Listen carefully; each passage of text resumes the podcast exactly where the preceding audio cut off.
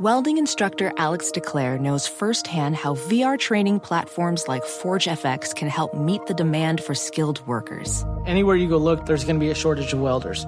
VR training can help welding students learn the skills they need to begin and advance in their career. The beauty of virtual reality is it simulates that exact muscle memory that they need. Explore more stories like Alex's at meta.com slash metaverse impact. At Bet365, we don't do ordinary. We believe that every sport should be epic. Every goal, every game, every point, every play. From the moments that are legendary to the ones that fly under the radar. Whether it's a game-winning goal in the final seconds of overtime or a shot on the goal in the first period. Whatever the sport, whatever the moment. It's never ordinary at Bet365. 21 plus only. Must be present in Virginia. If you or someone you know has a gambling problem and wants help, call 1-800-GAMBLER. Terms and conditions apply. This episode is brought to you by Progressive. Most of you aren't just listening right now, you're multitasking. But what if you could also be saving money by switching to Progressive? Drivers who save by switching save nearly $750 on average, and auto customers qualify for an average of seven discounts. So multitask right now. Get your quote now at progressive.com. Progressive Casualty Insurance Company and affiliates national average 12 month savings of $744 by new customers surveyed who saved with Progressive between June 2022 and May 2023. Potential savings will vary. Discounts not available in all states and situations. Wow. The Browns Bills game has been moved to Ford Field in Detroit due to a snowstorm that is hitting Buffalo. The Lions tweeted important numbers are by the phone. Lock up when you leave, and please don't break. That's hilarious. That is That's, hilarious. Well done. now, here, here's here's why they moved it because I saw people complaining. Oh, they can't play in the snow. Football's supposed to be played in the snow. Oh, this isn't man. about playing in the snow. The snow may be over by then. This is about putting an unnecessary strain on resources that are going to be needed to help the citizens of the area deal with up to six feet of snow. So this is a responsible thing to do. And I've gotten emails from people, yeah, oh, they're they're trying to help the much. Bills win because Nick Chubb would run all over them in the snow. There won't be any snow on the field. The field will be covered, the cover will be removed, and the snow will be over by Sunday at one. This is this is one of those games where you just see the mountains of snow all the way around the field. There, there likely wouldn't have been any snow on the field at all during the game. So this is about public safety and this is about responsibility to your community. That's why this game was moved. Because somebody else tweeted, well, this is why every team should play in a dome. And Brian McCarthy, the NFL chief spokesman, said this isn't about the dome. This is about the community.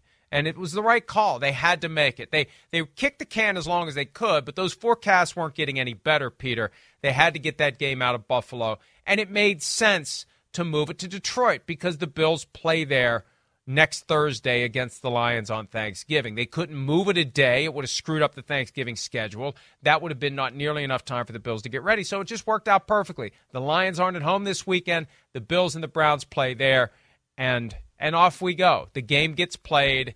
And you know, I, yeah, it's not going to be as exciting as it would have been out in the snow and all the great pictures that we see in a day like that. But again, it probably wasn't going to be snowing during the game. So at least they get the game played in a smart and responsible way. It was the only decision to make, and I and look, everybody loves snow games. Uh, I, I some of my favorite NFL memories are snow games. You know, covering the how about Michael Vick on a Saturday night in the playoffs, going into Green Bay with Atlanta and winning a snow game. I, I mean, Michael Vick. When I say of all the people I've ever covered in terms of happiness after a game, he was beyond giddy after that game, you know, beating Brett Favre in the snow at Lambeau Field. And so those are fun things. But this is the only decision that could have been made. It's the right decision. And at some point, we have to put sports in their proper perspective. We don't do that in the United States.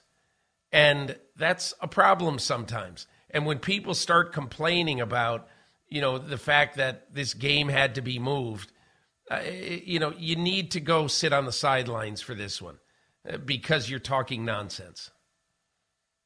And it is unfortunate it had to happen, but it's happened from time to time. We've seen games get moved to different locations due to weather, and this was the most fair and appropriate outcome.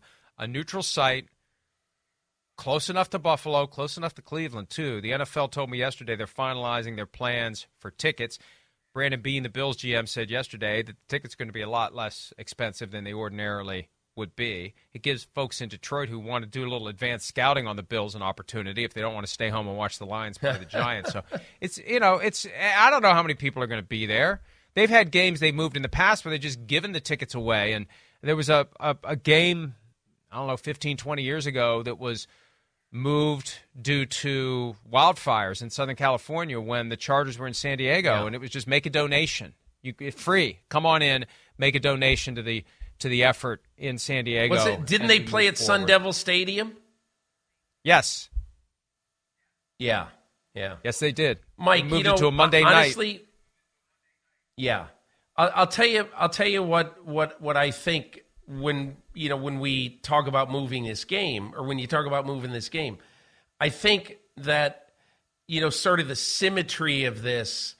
You know, it's such kind of a cool thing. This is one of my first thoughts that that somewhere Ralph Wilson is smiling about this because Ralph Wilson, who lived his entire life in Detroit and owned the Buffalo Bills, would, you know, fly into Buffalo all the time, but he never moved there permanently because he was ju- he just loved Detroit. So there was always this connection of the Bills with the city of Detroit.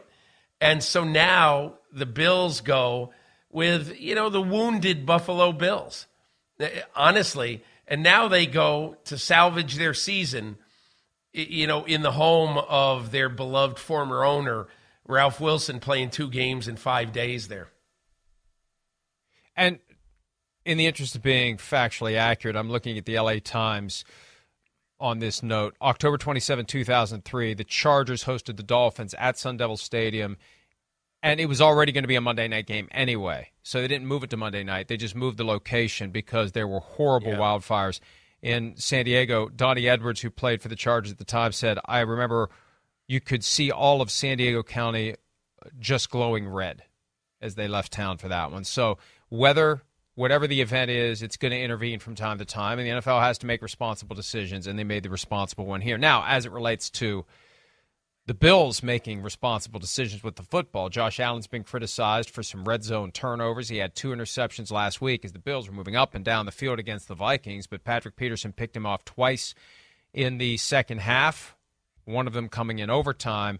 Here is uh, Josh Allen talking about his habit of trying to do too much at times and what he plans to do to fix it. Again, I, I'm just trying to make the best play, and sometimes that's that's the best play for our team. And um, you know, it's that constant. I can make a play, or you know, I can trust somebody else to make a play. That that you know, I've uh, I've, I've, battled with my entire football career, and trying to do too much sometimes, and it, will hurt you. So again, just playing playing quarterback the right way and, and the smart way, and again, allowing our guys to make plays in space, and not always trying to force the ball downfield, and uh, just getting back to that. Peter, we bookended the two Vikings stars from Sunday. You spoke to Justin Jefferson. I spoke to Patrick Peterson. And the thing I took away from Peterson was they're starting to pick things up in the film. They're getting a little too predictable. They aren't staying yeah. ahead of the curve. Yeah. They, they know what the book is on Josh Allen when he breaks the pocket. They know what to look for. They know the tendencies. Even though he's going off schedule, the problem is you go off schedule enough, you develop tendencies. And that's what Patrick Peterson and others surely are picking up on. Yeah, you know the one thing about this game, Mike, and and I'm uh, unfortunately I had to rely on highlights, um, being in a hotel room five thousand miles away. But the one thing that I thought in this game is that on those two throws, that was Josh Allen as a rookie, and he wants to make a play so bad. And you just heard him talk about it. It's how he battles with his inner self sometimes. And one of the reasons why I am not at all worried about Josh Allen, zero worries whatsoever. You cannot play the position for a year and a half at the level he has played at until the last two weeks, you cannot play at that huge, high, vaunted, uh, great level of football for such a long period of time. And you have two bad games. Say, whoa, whoa, whoa, whoa, whoa. Uh, Josh Allen, big trouble now. You know, he's going to have trouble coming back from this. He is not. He's going to be fine, and he's going to be great. And and look, it, you know, it would still be a matter of discussion if you said to me, "You're starting a franchise right now. Who's your quarterback for the next ten years?"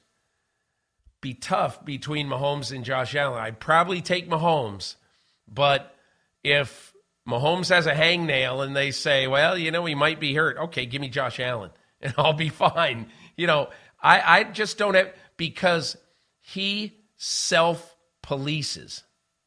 Okay. In the offseason, when he works out with Jordan Palmer, Jordan Palmer always takes what he needs to be better at and they drill and drill and drill and drill. And I'm sure Ken Dorsey does the exact same thing once he gets to training camp. So I think this this worry about Josh Allen, I, would be worried about him. You know, say for this week, whether it might happen again in a close game late. Maybe it will, but for the long term, I have zero worries about Josh Allen. Well, and we've seen some similarities, I think, between Allen and Mahomes as it relates to becoming intoxicated by the uncanny skills that they have and wanting to use them. Yeah. Mahomes wanting to get the ball down the field to Tyreek Hill.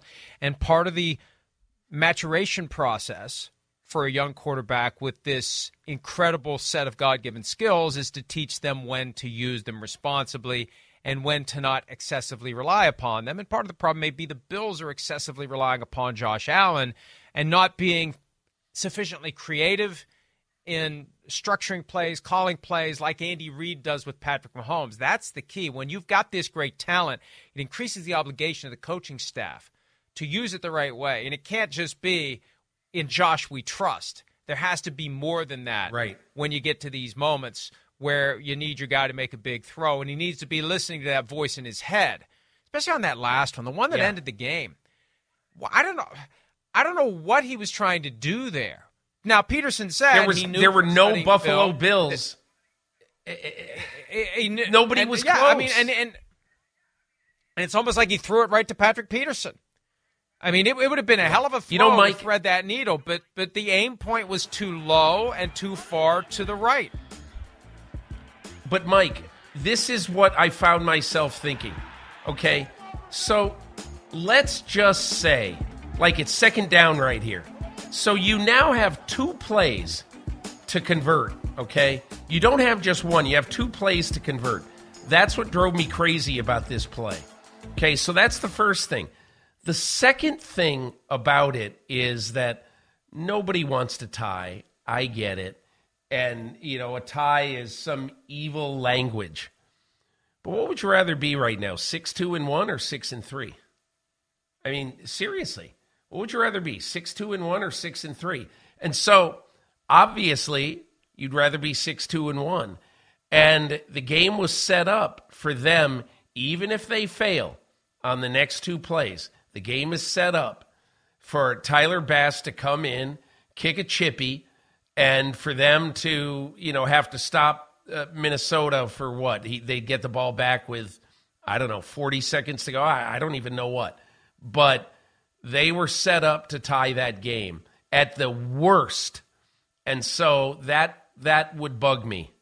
That would really, really bug me uh, if I were the Bills right now. And that's the thing that would I'd leave the game just basically saying the worst alternative is to lose. It's not a great alternative to tie, but it sure as hell is better than losing. Let me say this as somebody who rode the entire roller coaster in the fourth quarter and overtime with all the ups and downs and twists and turns and the ride keeps yeah. going even when you think it should be over that game had to have a winner and a loser that game just cosmically could not have ended in a tie too much stuff happened in that game from really the two minute warning. Well, you could also make the point, not to be Mike. a winner.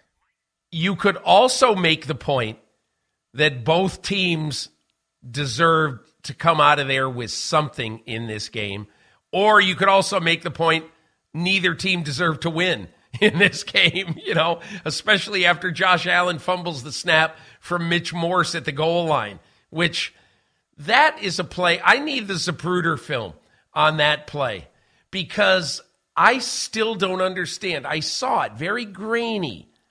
And Mike, I don't know if you if you've actually looked at this a few times. I looked at it like 5 times. I can't figure out why Josh Allen fumbled that snap. It looked like it was right there.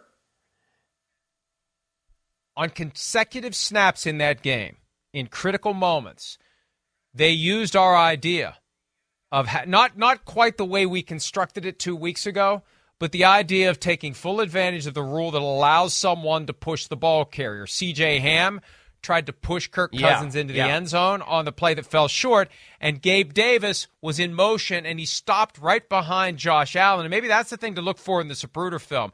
Was that act of Gabe Davis trying to push Josh Allen? Did that happen? And here it is. You'll see him come in from the right.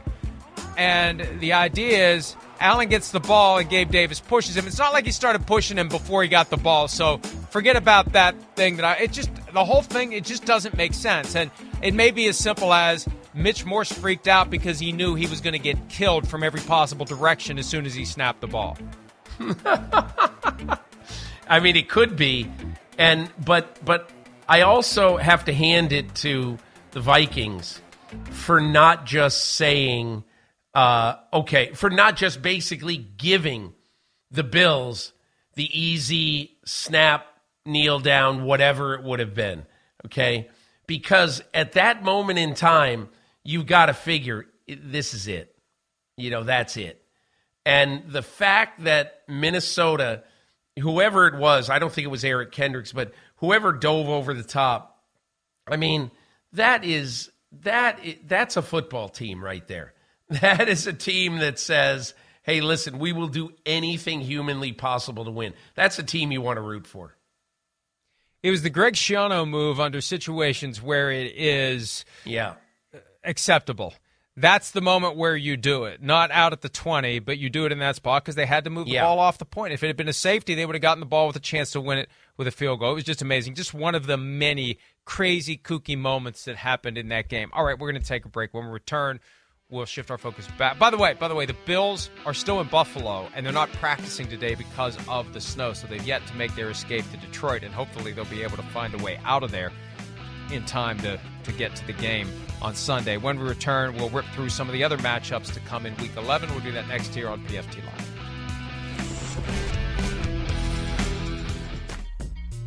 The FIFA World Cup kicks off this weekend. Team USA will make its World Cup debut on Monday, back in a World Cup again after missing the 2018 Cup in Russia. The young stars of the U.S. men's national team, led by Christian Pulisic, will face Gareth Bale and Wales Monday at 1:30 p.m. Eastern on Telemundo and Peacock and Espanol. Forget about Rosetta Stone. You watch the World Cup on Peacock in Spanish, you're going to pick up a second language. It's got it's got a dual purpose. I think it should count as school credit somewhere. Peter, Mike, I really want to learn how to say goal in a voice that lasts 13 seconds. If you can do that, then you have conquered your World Cup fandom. And by the way, in Football Morning in America Monday, I will have a preview of the World Cup from the great Grant Wahl. We talked yesterday. He is in Qatar. You know, and I wondered about that. Do you pronounce it Qatar or Qatar? And Grant Wahl said, I'm pretty sure it's Qatar because I saw a television advertisement and with uh, Qatar Airlines, and they called it Qatar Airlines. So I said, all right, that's good enough for me. If Qatar Airlines calls it Qatar, I will now stop calling it Qatar and I will call it Qatar. So, See, there was a time I thought it was Qatar. Preview Yeah. for you. there was a time I thought it was Qatar, and then uh, somebody was calling it Qatar, and I thought I saw somewhere that Cutter was the right way to say it. So now it's Qatar. Well, either way, either way. Football morning, F U T B O L morning in America is coming up. One week Yeah, after good, football good. morning in Deutschland, we've got football morning in America on Monday, and it won't be in Spanish. You know what I loved, Mike, when you put that up? You put that up last week, the football morning in Deutschland, and you made me look like a German with the lederhosen and the hat. and I said, that is a good look for me. And so one day, like, I, I don't know what day it'll be, like maybe for Halloween one day, I'm going to dress with the funny green hat and lederhosen, lederhosen, however you pronounce it. So anyway, thank you for that. I kept waiting for you to show up with a monocle last week, but you disappointed me in that regard. uh, Hogan. all right, let's get let's get to some more. There it is. There he See, is. it would have made the look. Oh, I forgot Tom Brady was in there. There he is. Okay, um, week eleven. Zach Wilson needed a couple of those giant mugs of beer after the last time he played the Patriots. Here he is on the emotions he felt after that three interception day just a few weeks ago at home against Bill Belichick and company. Zach, you were pretty emotional when you came off the field against them a couple of weeks ago. How, how do you put those emotions, keep those emotions out of the way from this game? I thought they were good emotions. I mean, I was frustrated, and you know, I still believe nobody outside of this building knows what they're talking about. So, well, I did. yeah, yeah. Why'd you turn down a coaching position? Who told you that? That's funny.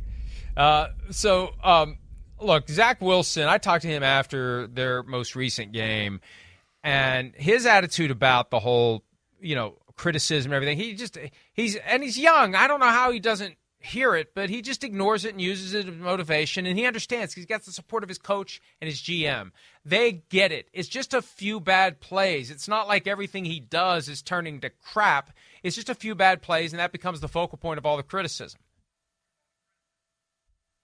Mike, this is what I thought when I heard that. I said, listen, people outside the building, you don't have to be a football coach. You don't have to be a football expert. You barely have to be a football fan to know that two of those three interceptions against the Patriots were lazy, dumb throws. You know, they just were. You know, the touchdown pass where he just floats it in the air to Devin McCourty. What in the world are you doing? What are you doing? And so I just thought to myself when I heard him say that, I said, you know, look, just just be careful. Just be careful. And also learn how to throw the ball into the third row of the bleachers. Can you please do that? You know, like this is the interception that really bugs me. He just he just threw it away instead of throwing it outside. And on that play, Mike, on that play, he is outside the tackle box. All he has to do because he was throwing it away. All he has to do is throw it 5 yards to the right and it goes out of bounds. That and so let's not say that people don't know what they're talking about. We do know what we're talking about. Those were dumb throws. Period. And I like Zach Wilson, but come on now, be fair. But the point is, it was just a couple of plays. Now, they were pretty big plays, but it was just a couple of plays, and he's otherwise doing well. The key is he's got to resist the temptation to try to make something happen once he's put in the effort to get out of the pocket. Once he's run away from trouble, it's still okay to just throw the ball away or run to the sticks and get out of bounds. Bengals taking on the Steelers. They met way back in week one. The Steelers surprised them in a game the Bengals should have won, had multiple opportunities to win, including all you got to do is kick an extra point at the end of regulation and you win the game. They're coming in at 5 and 4, the exact same record they had last year through 9 games. Steelers at 3 and 6 after picking up a win against the Saints coming out of their bye. How different do you think this Bengals team is from the one that we saw back in week 1 that just seemed to not ultimately be able to get out of its own way?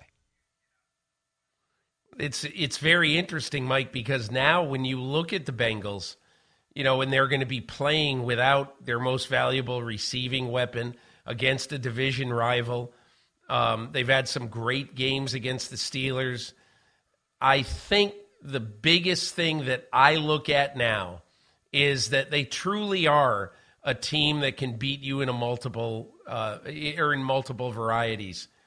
And and by that I mean you tell me right now after watching Joe Mixon and not just last week but in recent weeks, you know, you tell me that Joe Mixon isn't a gigantic threat, not only running the ball, but in being the receiver that when Ja'Marr Chase was playing, that they didn't really ask him to be as much.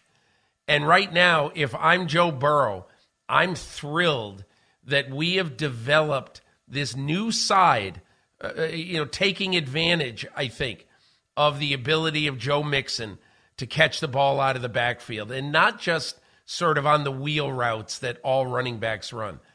I think you're going to see them use Bur- uh, use Mixon more and more in the passing game, and I think that's a good thing for Cincinnati. Well, and the key is the offensive line starting to play better. You know what happens with an offensive line when it's not playing well? We hear how bad the offensive line is. When it's playing well, we hear how good Joe Mixon is.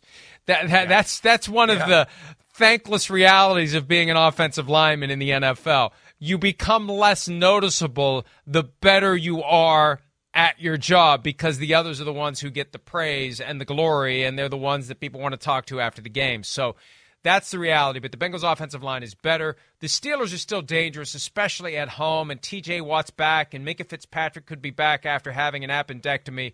And and who who knows? With the Steelers, who knows? They're capable of looking very good. They're capable of looking very bad. They're capable of pulling a rabbit out of the hat when the stats would suggest they should have lost by 20, they still find a way to win by one point, and that's the only stat that ever matters. Raiders at the Broncos. Nathaniel Hackett put it best, although he wasn't trying to be funny this week when he said somebody's got to win this game, which may be the kiss of death for a tie. The Raiders are 2 and 7, the Broncos are 3 and 6, and the Raiders just got humiliated at home by the Colts. After all the dysfunction and disruption and distraction that the Colts went through that week, the Colts go in there and beat them. You've got Derek Carr saying some guys don't care about it the way I do. You've got Davante Adams saying some guys haven't bought in. You got Josh McDaniels, the first year head coach, saying everything is fine. This is fine. The little dog in the burning room, this is fine. It seems anything but fine, Peter.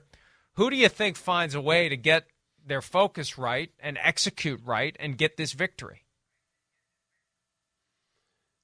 I keep thinking that one day the Las Vegas Raiders are going to realize that, hey, what's that noise in this room? What is that noise over and over, day after day? And why? Oh, that's the alarm clock. Oh, okay. I, I, I really should turn that off. I should answer that alarm. Because to me, you know, the alarm has been going off for too long, and I keep wanting to say, this is the week of the Raiders. But, Mike, you know, Derek Carr is on a six game streak of not throwing for 300 yards. And I get that they've had injuries, that Hunter Renfrow and, you know, Darren Waller are not whole and have not been whole. And I get that. I understand that. But a quarterback should be able to lift his team, should be able to lift his offense. Only he knows about the full effort or partial effort that he is getting or not getting with his teammates. But I will just say this: it's a it's the wrong week to get right when you're playing the Denver defense. And look, at some point the dam's going to break, and the Denver defense is going to basically say, "We're tired of carrying your sorry rear ends offense, Russell." And someday it's going to break. It might be this week. I doubt it. Mike, I, I, I don't know why I'm saying this, but I kind of like Denver even though I do not trust them to make a single play on offense. Yeah, they may not have to. You hit the nail on the head. And the Raiders were right. one and four through a very difficult five game stretch to start the season. They had a bye week six, and coming out of it, hey, here's the opportunity to start winning games. And they look good against the Texans, and they get humiliated in New Orleans 24 nothing. They lose at Jacksonville 27-20 and then they lose to the Colts with a guy who was not in the coaching profession at all one week before that game was played. So th- this one, this one, I think you're right. I think your instincts are are accurate. The Broncos have enough, and the Raiders. I, something's got to give here, and it's clear it's not going to be Josh McDaniels because Mark Davis doesn't want to pay the buyout. I think we may be seeing the last few games Derek Carr plays for the Raiders unless he and Josh McDaniels can get on the same. Hey, Mike. By the way, quickly, let's. By the way, can I Yes. just give you? Can I give you the most valuable three words that I will speak in this two-hour show? Here they are. Go. Take the under. Yeah. the over under is 41.5. I think that's good advice. I can't imagine. I am taking the imagine under all day, baby. Yeah. Yes. That seems like a typo. Are we sure it's not 31.5? And even then, it would seem a little bit high. All right, let's go ahead and take a break. I'd take the under Vikings on that. have another tough test this weekend after checking the box in Buffalo. Here come the Cowboys, and they're favored to win in Minnesota. We'll talk about that game when PFT Live continues right after this.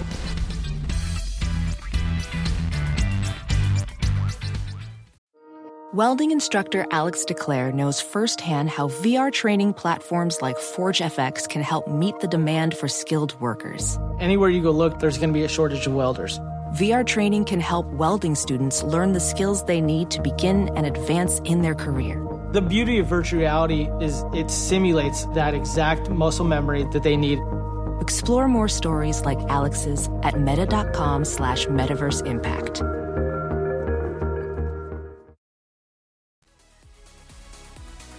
Cousins back to throw on fourth and 18. He's given time. He wants Jefferson. Climbs the ladder. Oh my goodness! That is awesome. I saw that yesterday, and I watched it over and over again. It is perfection, and the baby smiling at the end. I like the dog at the beginning. The dog's like, What do you want from me? The whole thing is great, Peter. Look at that. That's awesome. The only thing you don't have is the safety with both hands on the ball behind him. yeah, you need you need somebody else helping Justin Jefferson keep the ball from touching the ground. One of the craziest plays I've ever seen. One of the craziest plays we'll ever see, and great work there. Uh, the baby's open. The baby makes the catch, and the baby's very happy at the end. Hey, Mike, Great one stuff. thing about Okay. that can can I uh, because obviously I've not Yeah. been on the whole week, but here's the most amazing thing, at least to me. All right, and look, there's a lot of amazing things about that catch, but when I talked to Jefferson from the locker room afterwards, he said, and I almost quote that Kirk said to me in the huddle, "Hey, I might just throw this up to you." And and I just started to think after we got off the phone. I said, "Well, if you're Kirk Cousins, that's the only move that you possibly could make because there are no plays in the game plan for 4th and 18. They don't exist. So what do you do? You look at the guy out on the playground who's the best player of all, and he just said, Hey, you and I, we're going to make something happen here. We're going to make a play. I'm going to throw the ball up to you. Just try to figure it out how to come down with it. And that's exactly what Cousins did. And I just think that that is a great example when you hear coaches say, hey, look, we can scheme, we can diagram, we can practice all of these things. But at the end of the day, players have to make plays. That was Kirk Cousins and Justin Jefferson taking it upon themselves to survive and advance in this game that could change the course of their season.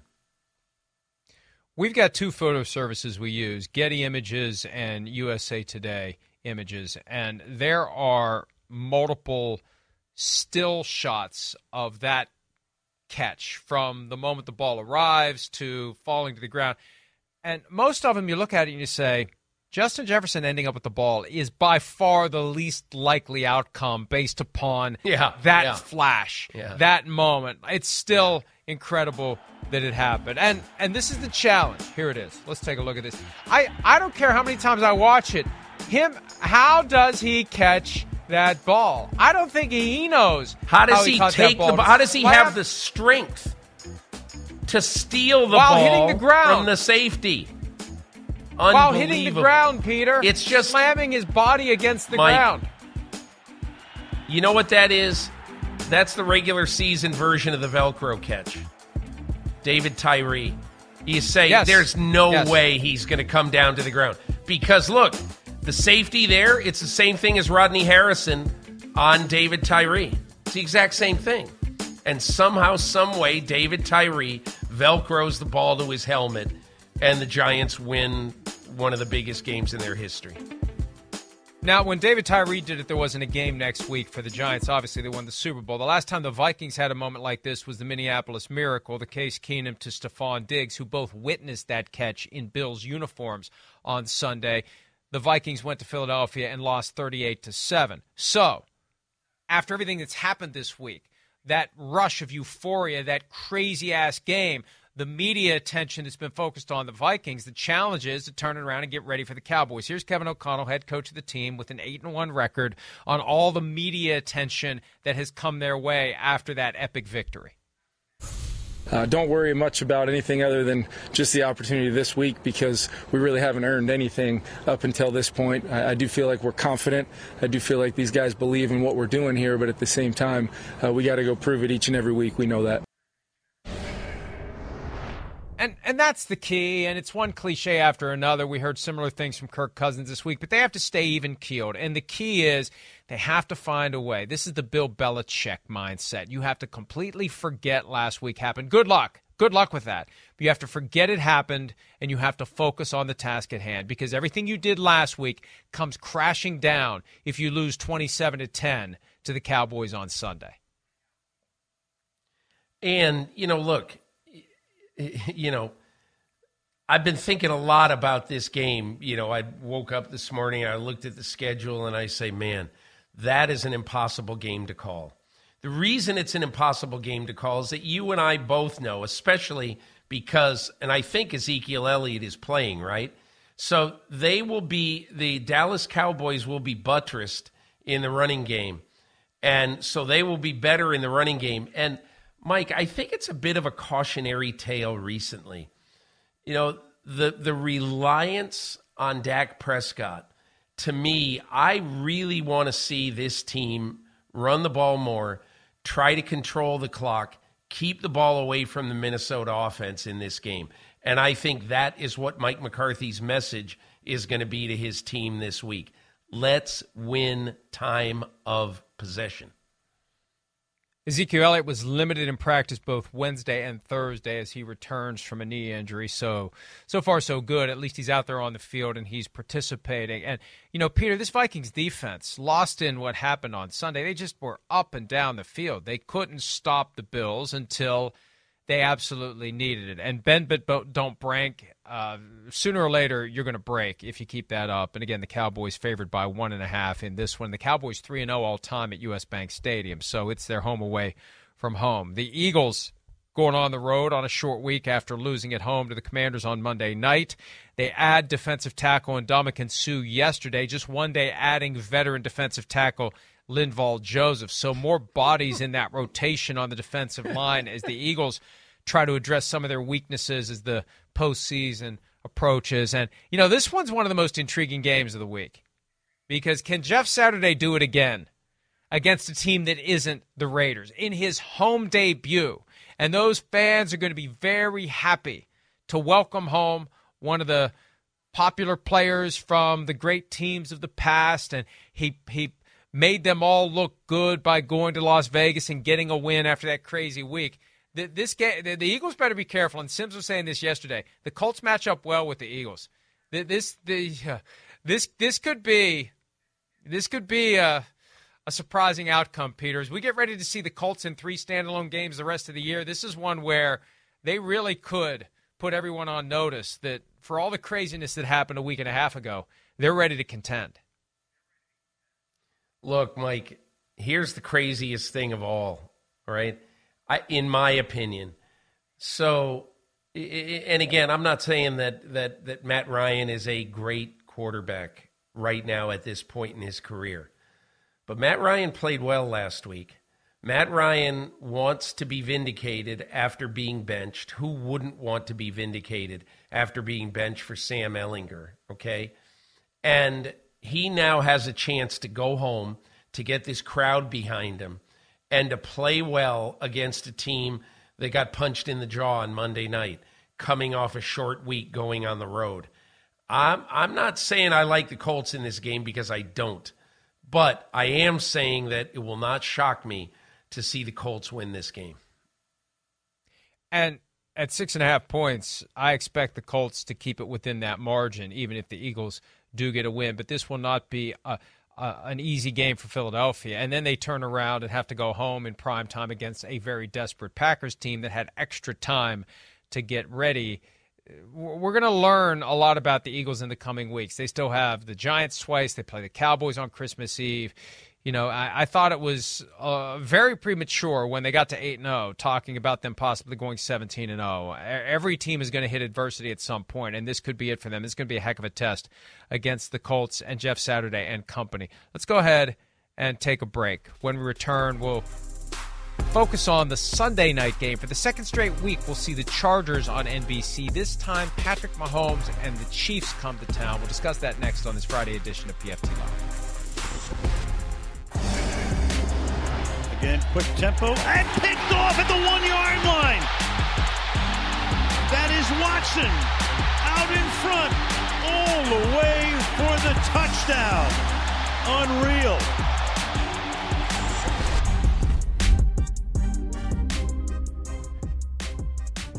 Kansas City Chiefs taking on the LA Chargers Sunday night. The Chargers, I look at that record 5 and 4 and it's like how are they 5 and 4? Uh, and it's going to be hard to get to six and four with the Chiefs coming to town. They had that game week two Thursday night, kind of an epic early season game. You had the rib injury to Justin Herbert. He fought his way through it, and, and you know this is the only real threat right now in the division to the Kansas City Chiefs. And in theory, the Chargers are still alive, Peter. But boy, the Chiefs feel like they are clicking right now on both sides of the ball, but particularly on offense. Here's the thing about Kansas City. You saw this at the beginning of the year, and and Mike, I I, I saw this in training camp where Patrick Mahomes, you know, in the practice I saw, was hell bent on getting his new receivers ready to go. You've seen it, even though now Juju Smith Schuster, you know, is is out for a bit. You've seen it with Juju Smith Schuster. You've seen it a little bit with Skyy Moore. You've seen it with Marquez Valdes Scantling. You're going to see it more and more with Kadarius Toney. This is a team that is very good at getting new weapons for Patrick Mahomes up and ready to go. And when they traded for Kadarius Toney to the Giants with the Giants, I, I remember seeing a lot. I mean, what? I mean, why do they need Kadarius Toney? They're doing fine. The whole point is you always need reinforcements at the wide receiver position because everybody is always getting banged up. You know, it just always happens. And so to me, I kind of look at this team, especially with Brett Veach, I think doing a great job as general manager, building a deep, deep team, which is what you need to do in the NFL and he's building a deep roster, and that roster is going to pay off for him down the stretch.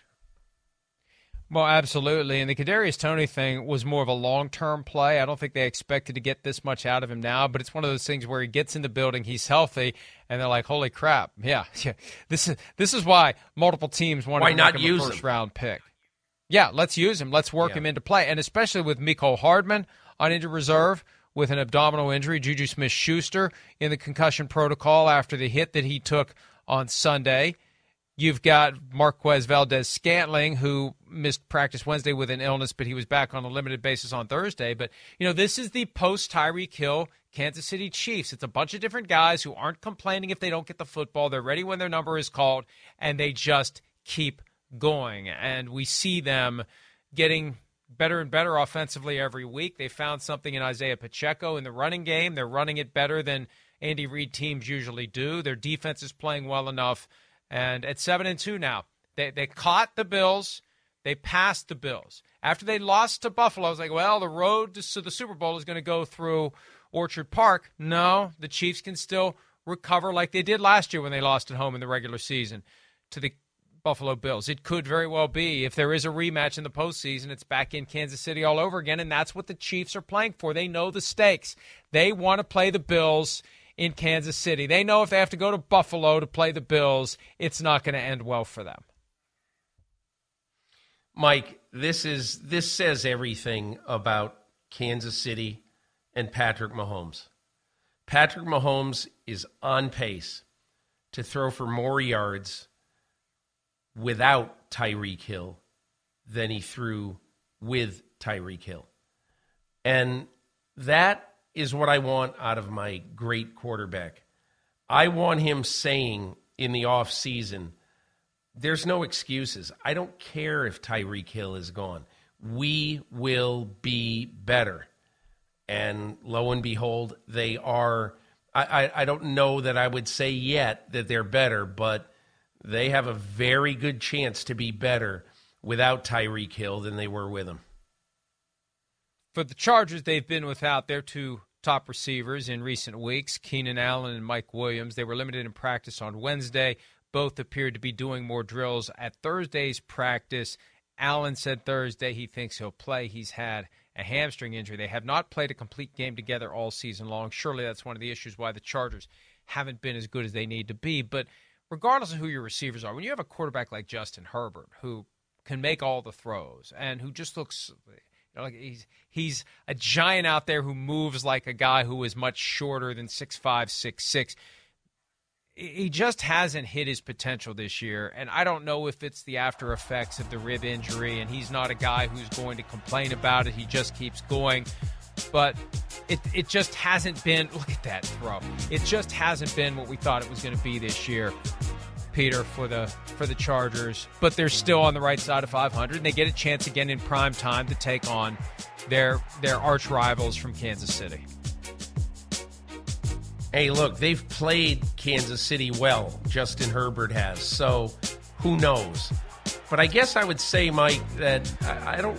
I find it hard to be blaming Justin Herbert when when you look at their receiving corps. They've only gotten 43 catches and three touchdowns through 10 weeks out of Keenan Allen and Mike Williams. And, you know, they those are absolutely desperately needing piece needed pieces out of your receiver room. And you're right, they just haven't been there enough this year. And again, I understand that Keenan Allen desperately wants to come back and everything, but I'm telling you, if I'm the medical people with the Chargers and I'm Brandon Staley, I'm saying I would rather have you back on December 1st feeling absolutely pristine than to come back with a chance to re injure it in a game that's really, really important. I, I, I don't know, Mike. I, I hope, I really hope for the Chargers' sake that they're not rushing anybody back. Look, this is a big game if they have designs on trying to win the division, but at some point you have to be realistic. They're competing for a wild card berth. Yeah. And they have the same record as the Patriots right now, and technically the Patriots have the seventh seed with tiebreakers, et cetera. But the Chargers would be in position to try to get one of those three wild card spots. I, I, I can't imagine it holding that all three teams from the AFC East get the wild card berths. But you know what? We could have three teams in the AFC East and three teams in the NFC East get wild cards by the time it's all said and done. But the Chargers will be a factor, and if they get to the playoffs, we'll get a chance to see what Justin Herbert is really all about, and maybe he'll have his best receivers back. When we return, show me something draft for Week 11. We'll do that right after this on PFT Live.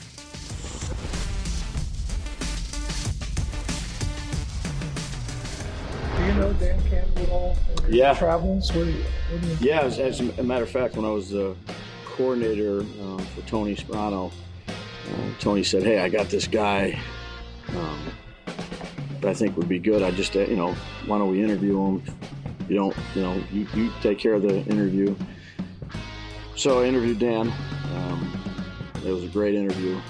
I mean, he's slamming chairs on the ground and hitting walls and going through all these drills. And, and you guys know him; he's a fantastic person, great family, and uh, it was an entertaining uh, interview.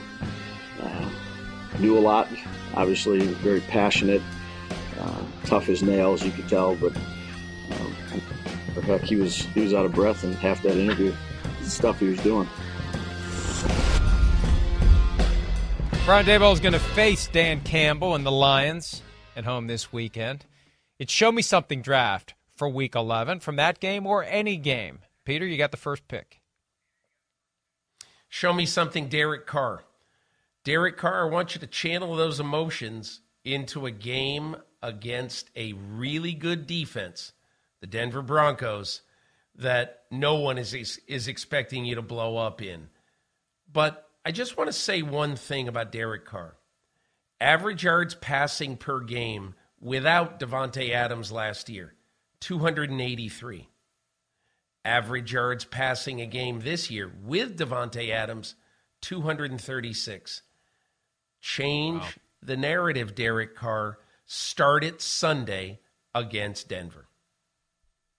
Show me something Baker Mayfield back under center for the Carolina Panthers because PJ Walker suffered an ankle sprain last Thursday night against Atlanta. This is it for Baker Mayfield. If he wants to show he can be trusted to be a starting quarterback and not just a Mitch Trubisky type band aid until he's benched for the first round pick that is drafted by the team that signs Mayfield, this is the time to reestablish himself. This is his second chance or his third chance, as the case may be. Either way, it may be his last chance to prove to everyone that he can be a viable starting quarterback in the NFL. And it starts, hmm, in Baltimore against the Ravens coming off of a bye.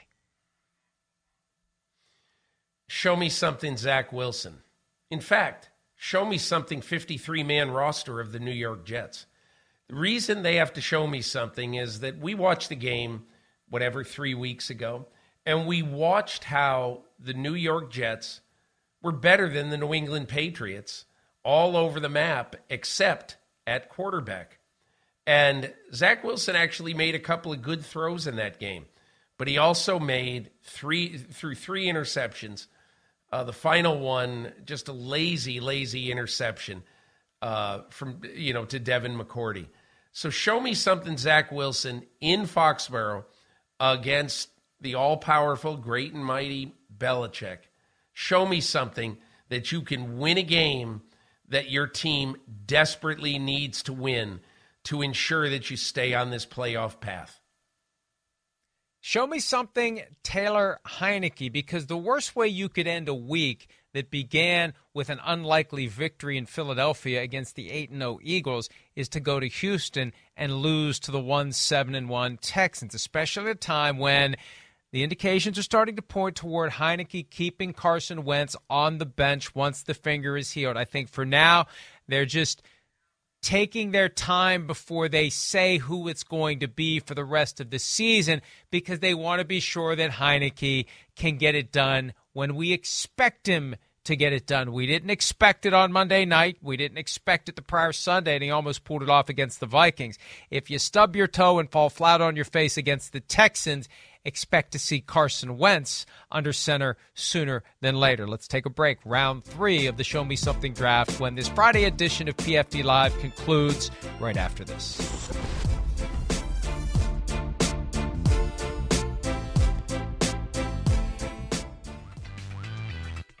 There are the picks so far in the Show Me Something draft for week 11. Round three is upon us, and Peter, you're up.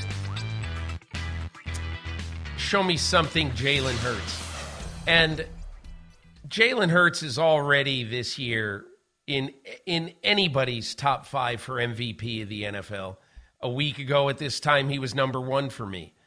Um, but the reason why I want him to show me something this week is that you know, there's a there's a single crack in the foundation.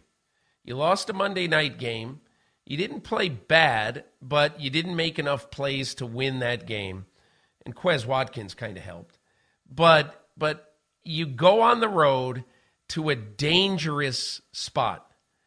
A weirdly dangerous spot. Nobody would have thought two weeks ago that this was going to be uh, even a challenging game but I think it will be now. And so show me something, Jalen Hurts. Steady the ship. Get this team back on the right track to winning home field in the NFC. Show me something, Jalen Hurts. Show me something, Joe Burrow, and not just those awesome white on white uniforms with the white helmet and the black stripes they'll be wearing in Pittsburgh. This is a difficult division game for the Cincinnati Bengals. They need to start separating from 500. They need to knock out the Pittsburgh Steelers, who can be very dangerous down the stretch and potentially make a run at the division crown if they start getting a little more confidence. Could you imagine them completing a sweep of the Bengals with all the struggles the Steelers have had? Joe Burrow is the guy who is going to be primarily responsible for slamming that door shut on Pittsburgh. He's the one that needs to lead the charge on Sunday. Before we go, Peter, Terry McCormick, who's been covering the Titans for years, reports that Todd Downing, the Titans offensive coordinator, was arrested for DUI early this morning. And the arrest, another report, 3:36 a.m. Central Time. Uh, looks like there was a little bit of a celebration after that victory that maybe went too far if these allegations are accurate. Yeah, and Mike, you know, we'll have to wait and see uh, if if this is confirmed by the authorities. Um, but obviously, this is not something that the Titans can just gloss over if it is true. So we'll wait and see the truth, the, the veracity of this report. Uh, and if it's true, Mike Vrabel's got some action to take. Yeah, and I don't doubt Terry McCormick. He's been covering that team and only that team for a long time. We'll update that at PFT. Enjoy the games this weekend. We'll see you Monday.